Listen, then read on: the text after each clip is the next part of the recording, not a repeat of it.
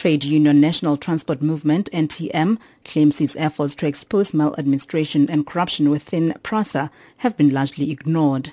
NTM's General Secretary Ephraim Mphahlele says the Public Protector's Office was the only entity willing to listen to it when it first highlighted problems at the parastatal back in 2012. Both having failed to, to deal with the matter, we then went and submitted the memorandum of demands to the Minister of Transport and the Minister of Trans, the then Minister of Transport then decided to sit on the dossier and did nothing about it. We then went to uh, the union buildings to submit the same dossier uh, to the presidency, and having noticed that there was also um, inaction on the part of the presidency, we then decided to, to elevate the matter to the office of the public protector because we were convinced at that time that there had been um, state interventions in, in, in terms of um, um, protecting the, the, the, then group CEO of PRASA, Lucky Montana.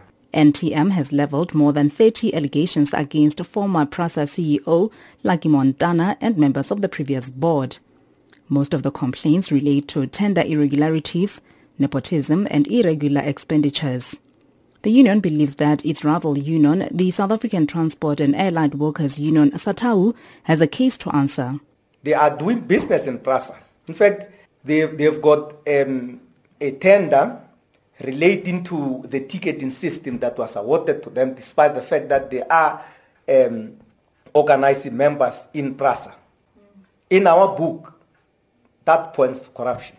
But SATAWU has disputed the allegations leveled against it the union spokesperson Refilwe Lepere. That is not true. Uh, this has been allegations that have been um, said about SATAWU for a long, long time. Um, it is not true. I think our our fighting and process that we have uh, workers that are really affected by the issues that are happening in PRASA. So what happens is that our support for Mr. Montana has been on the basis that he has gone out of his way, for example, to um, when he came in, workers who were on contract for a longest time and workers who were uh, unprotected, um, they, they became permanent. They got full-time jobs. Meanwhile, Professor of Company Law at Wits University, Tshepo Mongalo, expects the Public Protector's report to touch on a number of issues. We are likely to see uh, the Public Protector's report covering a whole range of laws and uh, criminal uh, codes that uh, will, are most probably going to be uh, breached by, by the institution. And uh, from the perspective of corporate governance, it is likely that she will look as to whether any processes have been followed in in the uh, execution of the duties, particularly by senior management and by the board of the directors.